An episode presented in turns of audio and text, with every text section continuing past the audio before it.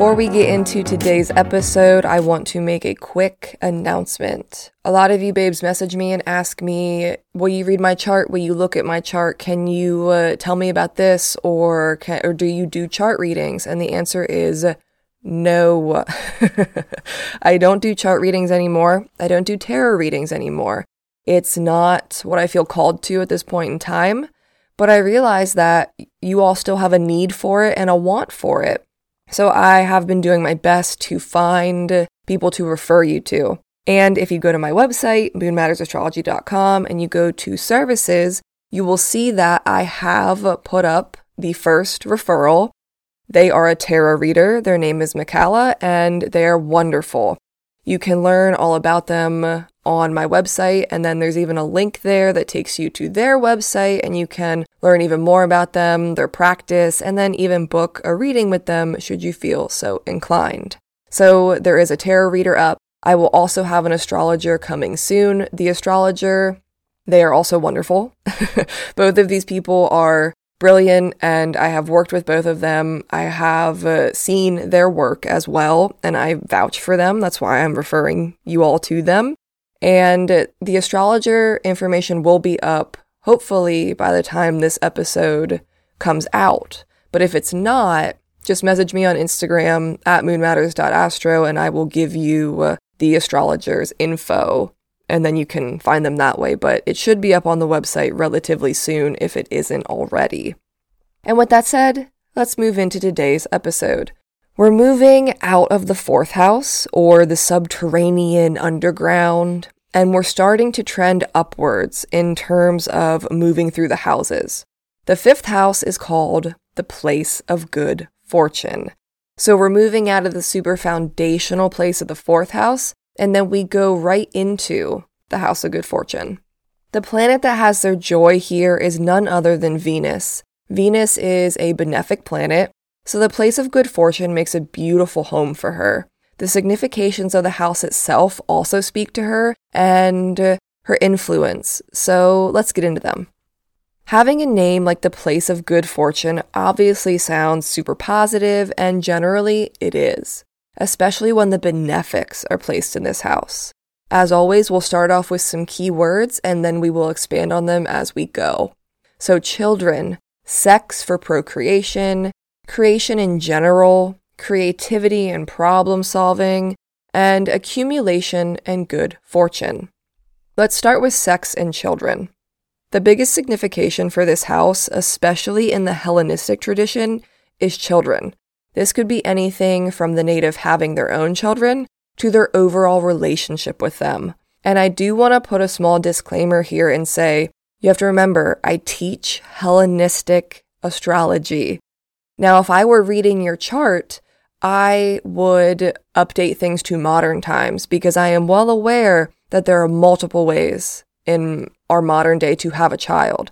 There are multiple ways that a family can look and also adoption. That's also part of this. So when I say sex for procreation, we'll get into that a little bit and why, but just know that I do fully understand that families come together in many, many ways, and people can have children in many different ways. I am just giving you the traditional Hellenistic significations of this house. So, sex and fertility is also traditionally attributed to the fifth house, and this is typically sex for the purpose of having a child. I said creation was a word associated with the fifth house, and that means literal creation of a child through the act of sex. Now, the fifth house also encompasses the signification of pleasure. So you can take that as just hobbies or things you do for pleasure, or you can also attach that to sex. So, in general, this house does deal with sex, our relationship to it, and it's also sex for procreation. The fifth house comes after the fourth, so naturally the fifth will mean children because it's moving on from our initial family setting, and then we're beginning to create our own. Everything we've learned and experienced through the first to fourth houses will set us up for how our fifth house is going to play out. And that includes whether we decide to have children or not, and what that's going to look like for us. It also deals with our attitude towards parenting, because remember, the emotional baseline and childhood experiences that we experienced in the fourth have led us to the mindset that we have going into the fifth. So if you had a very fortunate fourth house experience, you may want to replicate what your parents did. Whereas if you didn't have a great fourth house experience, then you may find yourself uh, staying away from the idea of having children or being shy or timid around it.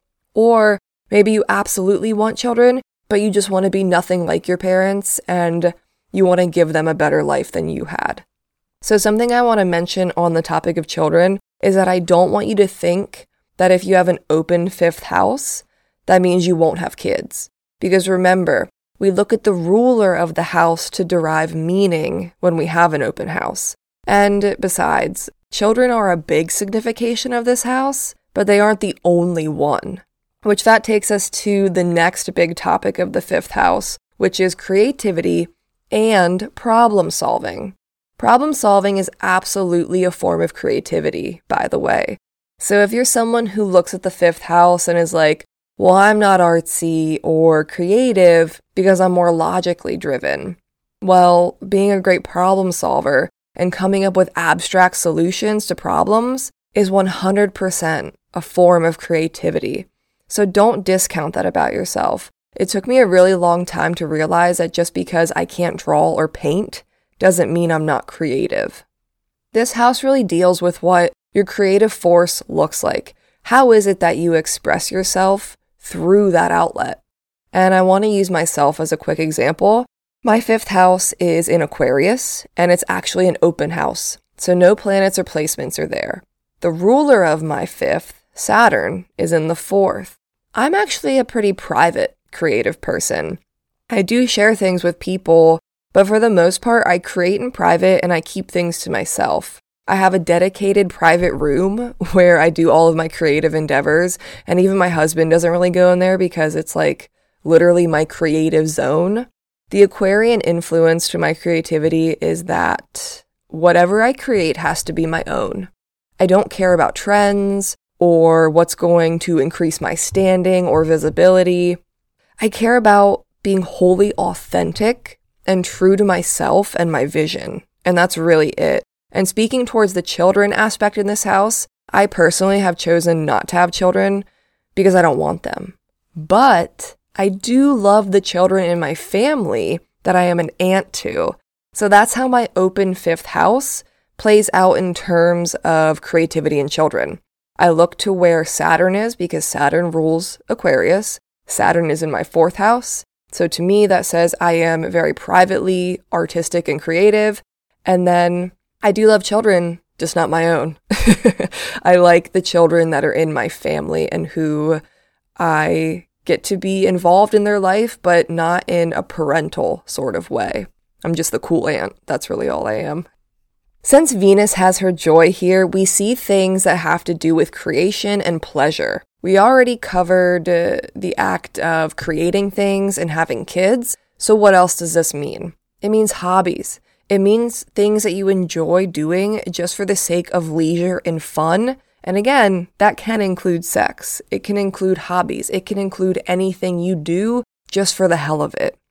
I also feel like people who are collectors or extreme hobbyists will have a good amount of placements or be seen in this house.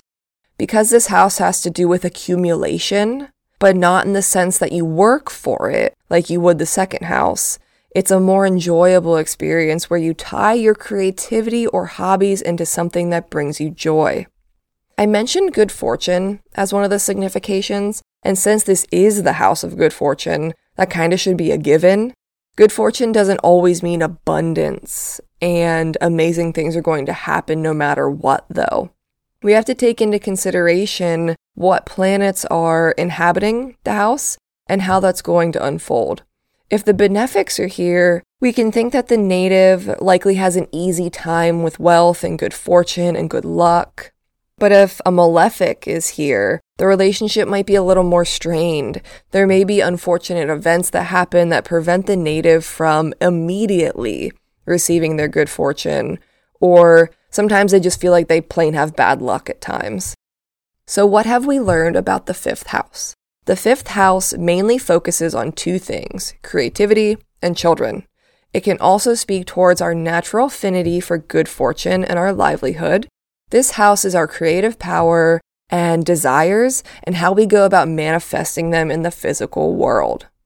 I am actually really excited to talk about this celebrity example. There are times as an astrologer when you see a chart and you just go, holy shit, because it reaffirms your belief in what you put so much time and effort into studying. This chart that we're going to talk about for the fifth house example is absolutely one of them. Our fifth house example is Walt Disney. Walt Disney has Venus, Jupiter, Saturn, and Mars in the fifth house. Now, is it any wonder that a man who has both benefics and malefics in the house that has to do with creativity and children went on to make the biggest franchise in the world geared towards exactly both of those things? I think not. Now sit back and relax as I tell you just how the malefic and benefics played out for Walt Disney and influenced his fate. Walt Disney was interested in art and drawing from a young age. He was also interested in photography and even took photography lessons after school. But at the age of 16, he dropped out of school to join the army. He was denied because of his age and joined the Red Cross instead. When he returned from the Red Cross, his brother set him up with a newspaper gig as an artist. This was where his interest in cel animation and cartoons really began. He soon acquired his own studio and was producing small live action animation cartoons. But a couple years later, he was swimming in debt and forced to file bankruptcy. Walt Disney and his brother and their main cartoonist moved to Hollywood to begin again.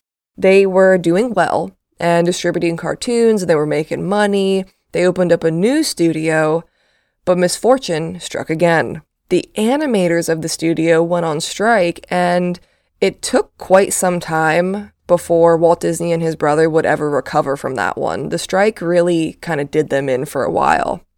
And without being too long winded, Disney endured many other bouts of misfortune and fortune simultaneously. He was distributing his cartoons and his animated shorts when he found out the distributor he was using stole the rights to his cartoons, except for one, the Steamboat Willie cartoon.